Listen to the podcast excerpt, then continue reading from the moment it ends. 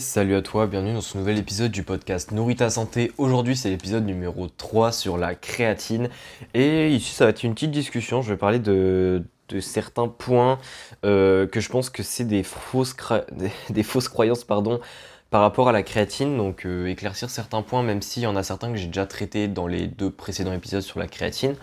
Euh, donc n'hésite pas d'ailleurs à aller écouter les deux précédents épisodes sur la créatine qui sont beaucoup plus axés pratiques Euh, d'un point de vue supplémentation, mais euh, celui-là je pense qu'il peut être quand même intéressant. Ça te permet d'avoir vraiment les idées claires par rapport à la créatine, par rapport à ce que c'est et euh, ce que ça peut, on va dire, produire. Donc euh, un premier point auquel je pense, c'est juste est-ce que la créatine euh, amène à de la rétention d'eau. Alors en fait ce point-là il est à la fois vrai et pas vrai, c'est-à-dire que la créatine effectivement chez la plupart des gens, donc euh, chaque personne est différente, donc certaines études nous montrent qu'effectivement il n'y a pas vraiment de rétention d'eau, mais chez quand même beaucoup de personnes la créatine produit de la rétention d'eau généralement la première semaine, donc dans les premiers jours de la supplémentation. Après ça dépend aussi du dosage de la supplémentation, c'est-à-dire que plus on va doser et plus évidemment il y a un risque de rétention d'eau.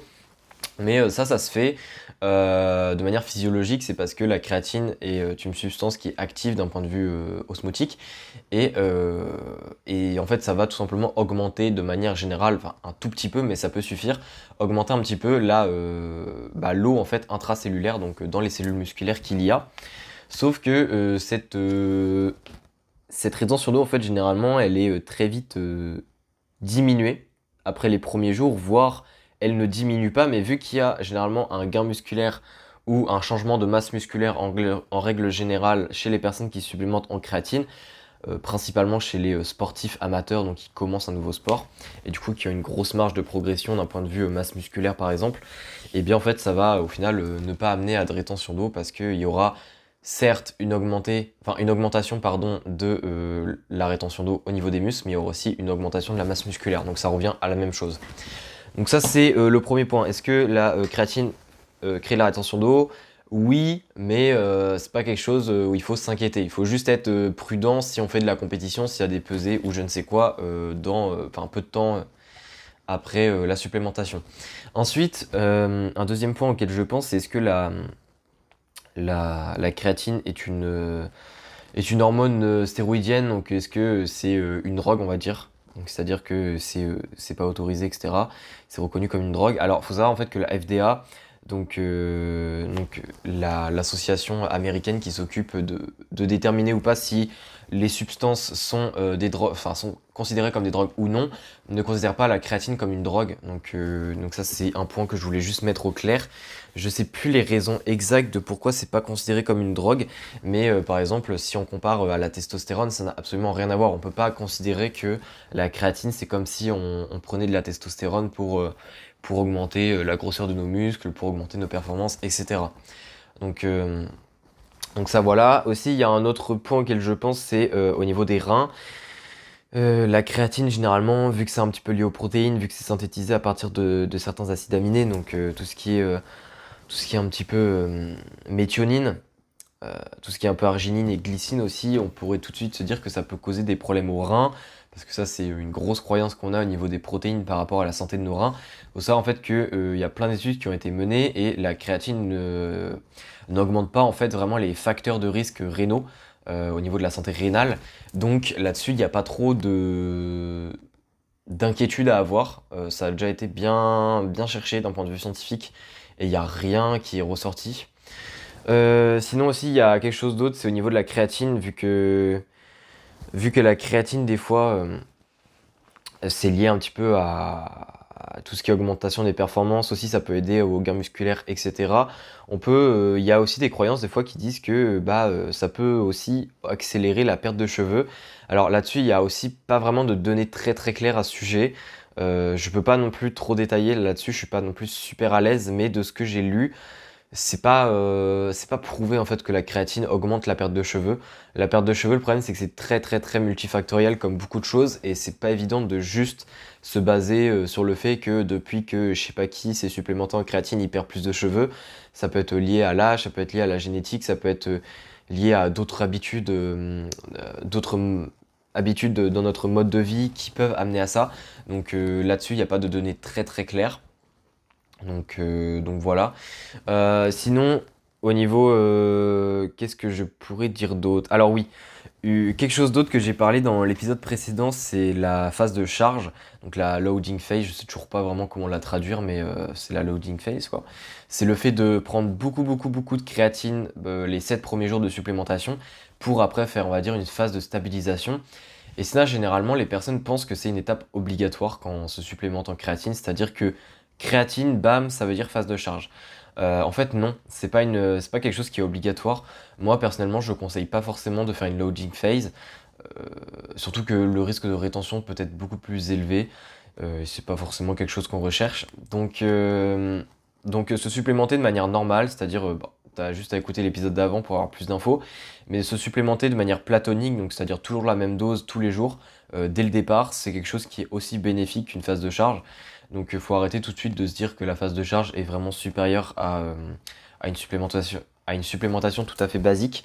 Donc ça c'est aussi un point que je voulais euh, mettre au clair. Euh, sinon, est-ce que la créatine aussi peut être bénéfique pour les personnes âgées? Alors il y a plusieurs euh, études qui ont étudié ce sujet. Effectivement ça pourrait être intéressant pour euh, deux aspects, mais il y en a un qui n'est pas clair.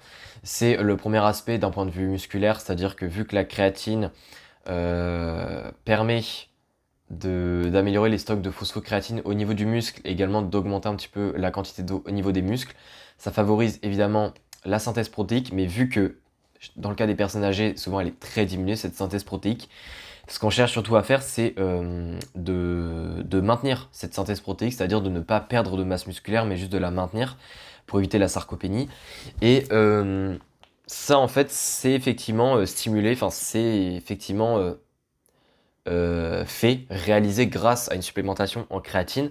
Alors évidemment le mieux là-dedans c'est quand même que la personne âgée reste active, même de la simple marche etc, qu'elle continue à bouger, ça reste aussi important pour que cette synthèse protéique soit suffisamment stimulée afin de conserver la masse musculaire à côté de la créatine en supplémentation. Mais voilà, ça c'est quelque chose qui est intéressant. Et aussi il euh, y a aussi euh, pas mal d'hypothèses au niveau de la créatine et ses bénéfices au niveau du cerveau. J'en ai parlé dans le premier épisode sur la créatine, donc il y a, il y a deux semaines. Euh, donc c'est pas très clair à ce sujet-là. On sait que la créatine, est, elle est pas mal présente au niveau du cerveau, qu'il y a des voies d'entrée de la créatine, même si elles sont très faibles en, en termes de quantité par rapport aux muscles, euh, qu'il y a également euh, des cellules au niveau du cerveau qui sont en mesure de fabriquer leur propre créatine.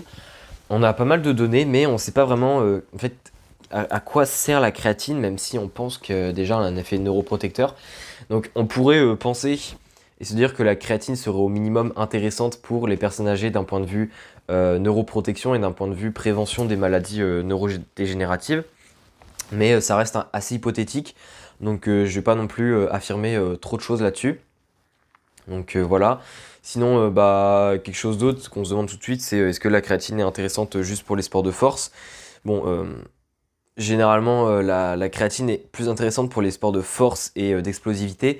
Pour les sports d'endurance, en fait, le truc, c'est que la phosphocréatine, donc euh, ce qui est euh, stimulé au niveau des muscles grâce à la supplémentation en créatine, c'est pas une molécule qui intervient principalement euh, lors des efforts, de, lors des efforts pardon, de longue durée.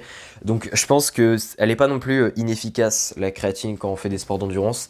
Mais euh, je pense qu'il y a quand même des suppléments qui sont plus intéressant que la créatine quand on fait des, des sports de longue durée.